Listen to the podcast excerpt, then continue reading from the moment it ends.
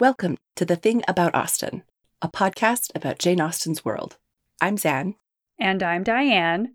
And this episode, we're talking about Weymouth.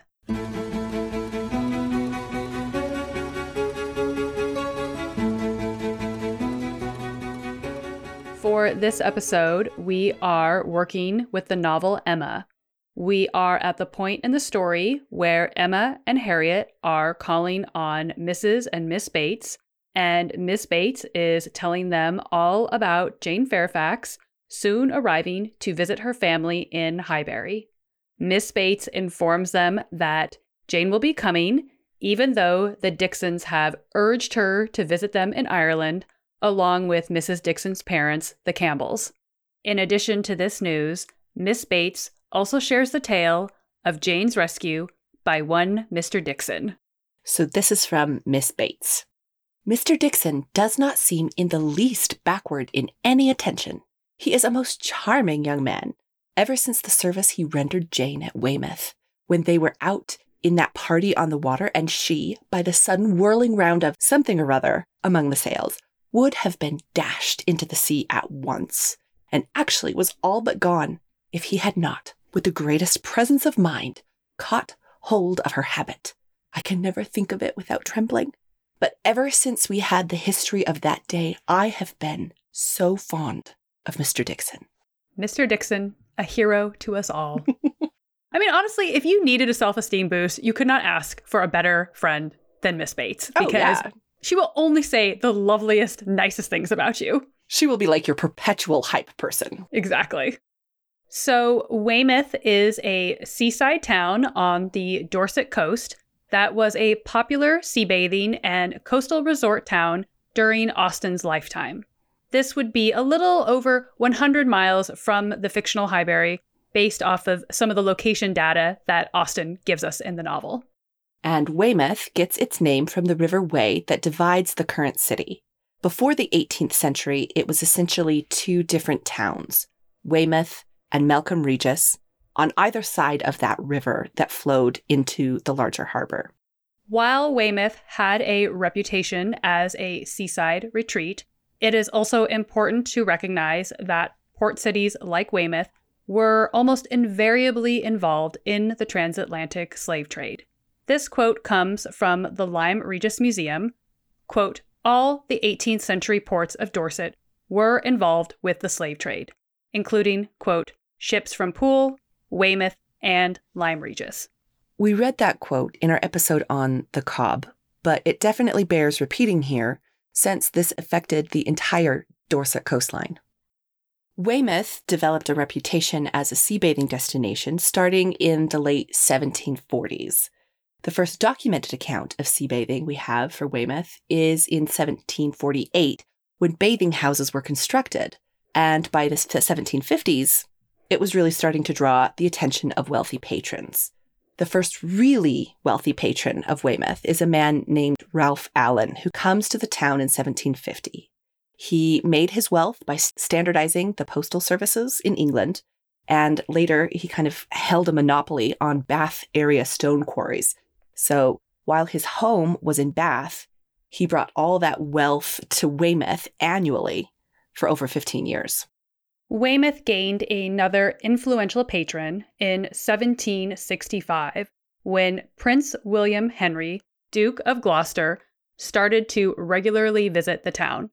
By the 1780s, he built himself a seafront house in Weymouth known as Gloucester Lodge. In June 1789, King George III arrived in Weymouth and stayed at Gloucester Lodge for several weeks to try sea bathing, according to a diary account from Fanny Burney. And yes, we do mean that Fanny Burney, the author. The king's first experience of sea bathing in Weymouth happened with a lot of pomp and circumstance. Quote, the king bathes, and with great success.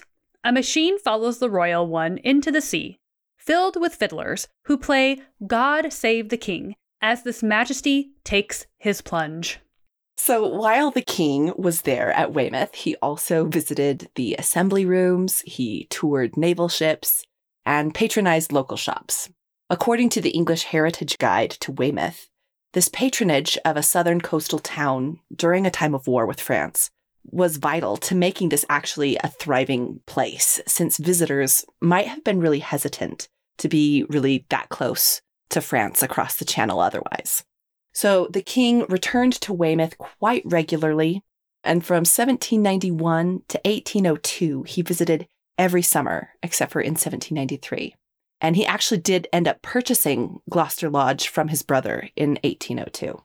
So, if you are wealthy and visiting Weymouth, how would you fill your days?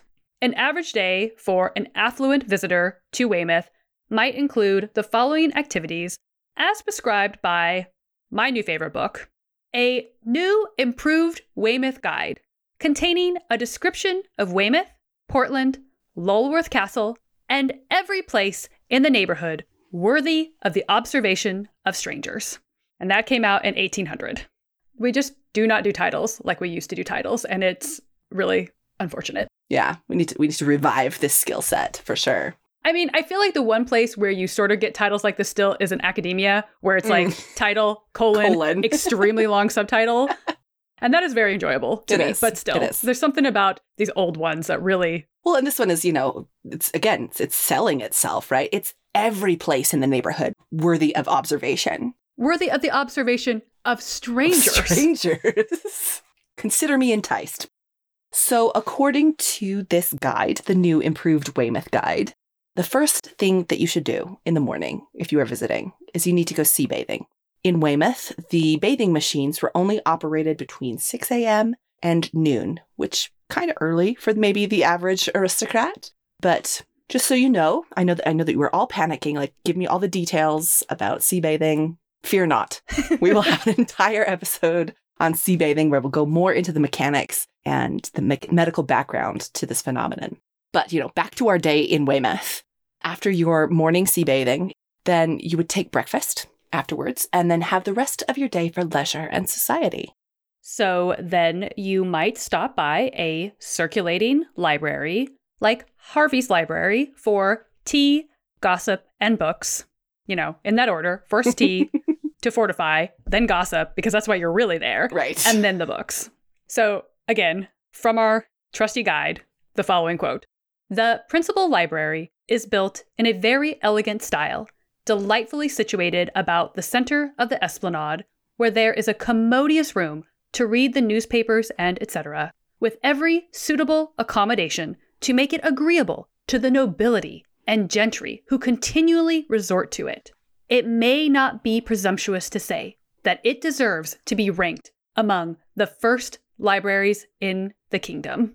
Bold claim, and I love it. I love everything about that. Again, a library worthy of the observation of strangers. So true.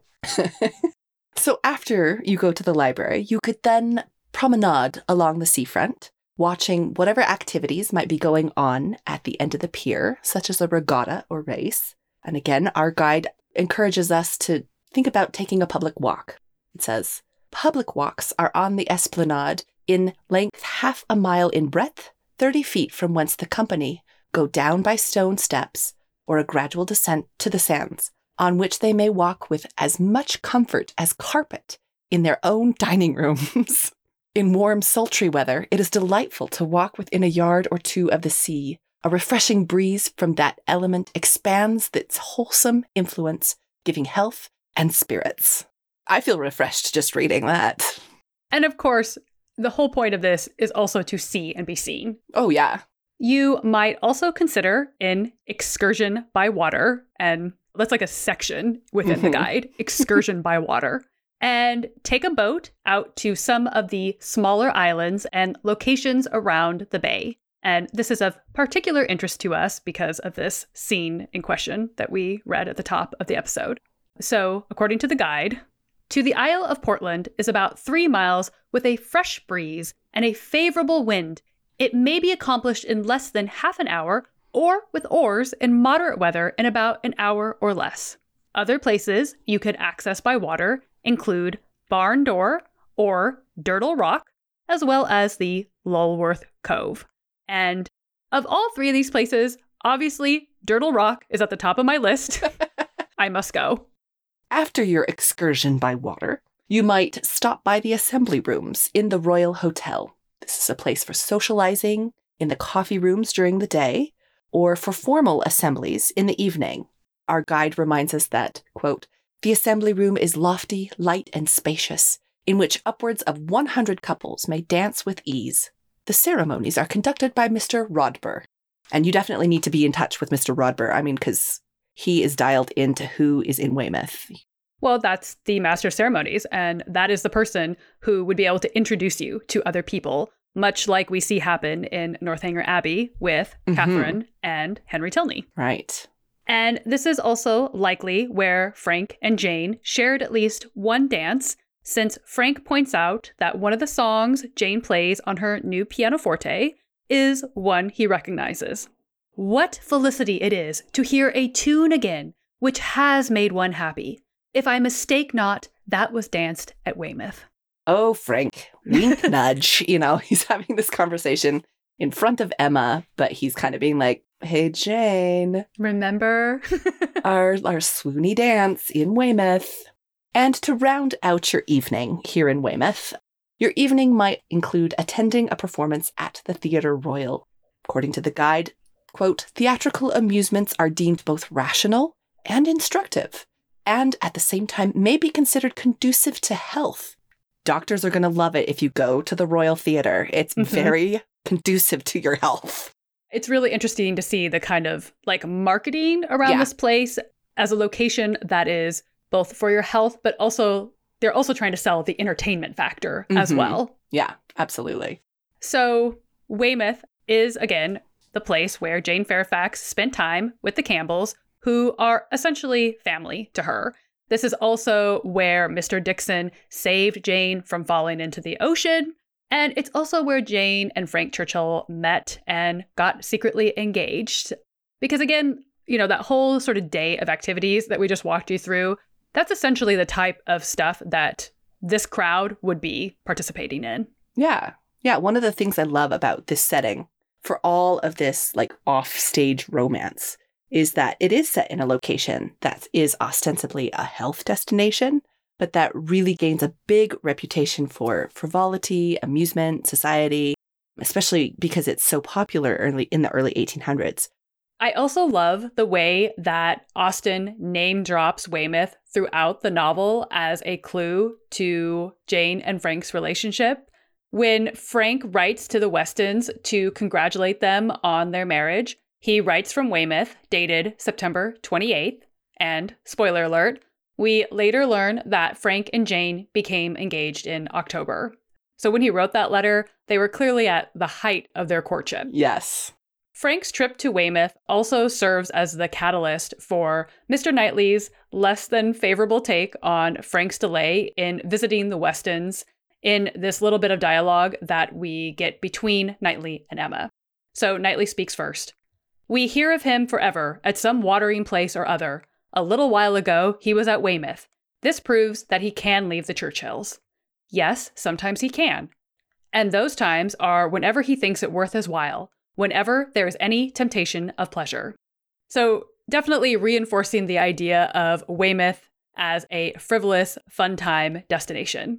Certainly, at least in the eyes of Mr. Knightley. Also, Frank just annoys him, so there is that. Right. And when Jane arrives in Highbury, she has just come from Weymouth.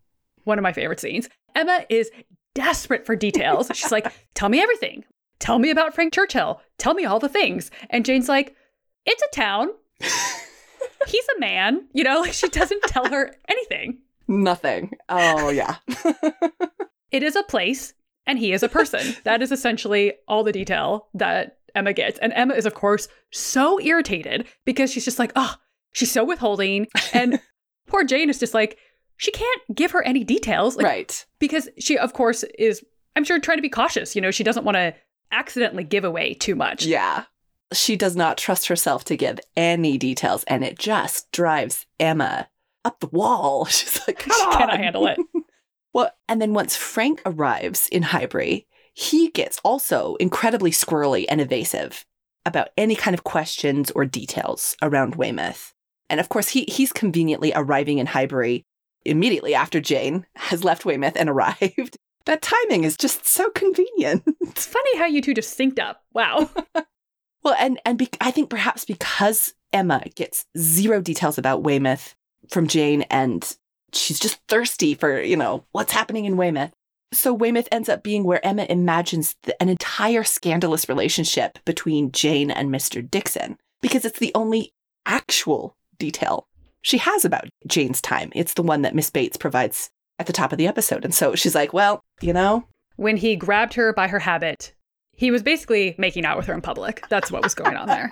in Emma's mind, that makes sense. Yeah. And at the Coles party, we even learn that Jane and Frank have had a close enough acquaintance to have sung together at Weymouth. They had sung together once or twice, it appeared, at Weymouth. And Frank is clearly keen to repeat that experience, you mm-hmm. know, in, in this moment. This is part of like the little clues that Austen is giving us. Like if you were kind of reading Emma as a mystery novel, this is all part of that. Yeah. Pretty much every time Weymouth comes up, you can see that Jane and Frank, again, sort of looking back, you can see that Jane and Frank are trying to hide something. It's such a delicious detail in the novel. And considering Austen includes it 17 times, it's a pretty obvious clue. Once you're in on the secret, you can really kind of yeah. track Jane and Frank's relationship via the Weymouth references. Right. Well, Weymouth does come up as a place of note in Mansfield Park as well. That's kind of the only other time where it comes up as like a significant place. Tom Bertram has been enjoying himself in Weymouth and makes the acquaintance of one Mr. Yates and invites Yates to visit Mansfield Park. After leaving Weymouth, Yates goes to a house party where they started planning a production of Lover's Vows, which is interrupted because a family connection inconveniently dies. So the party breaks up, and then Yates heads to Mansfield early and he's, you know, still buzzing about Lover's Vows. And so the Mansfield home theatrical is off and running, and all because of a friendship developed at Weymouth. Well, if you would like to tell us about your travels to Weymouth, particularly if you have any photos to share, please get in touch. You can find us on Instagram at The Thing About Austen and on Twitter at Austen underscore things. You can also check out our website, thethingaboutausten.com, and email us at thethingaboutausten at gmail.com. And if you would like to support the podcast, you can leave us a five star review on Apple Podcasts, which we always truly appreciate mm-hmm. so much. We wanted to share part of this review from listener Kelly Hillsdale, who says, Such an amazing podcast. Every episode is like rereading or rewatching your favorite Jane Austen novel or adaptation with your Austen loving friends. Aw. Thank you so Thank much. You. That is so kind. So stay tuned for our next episode where we will be talking about Willoughby's gift of Queen Mab. Boo! Thanks for listening. Bye. Bye.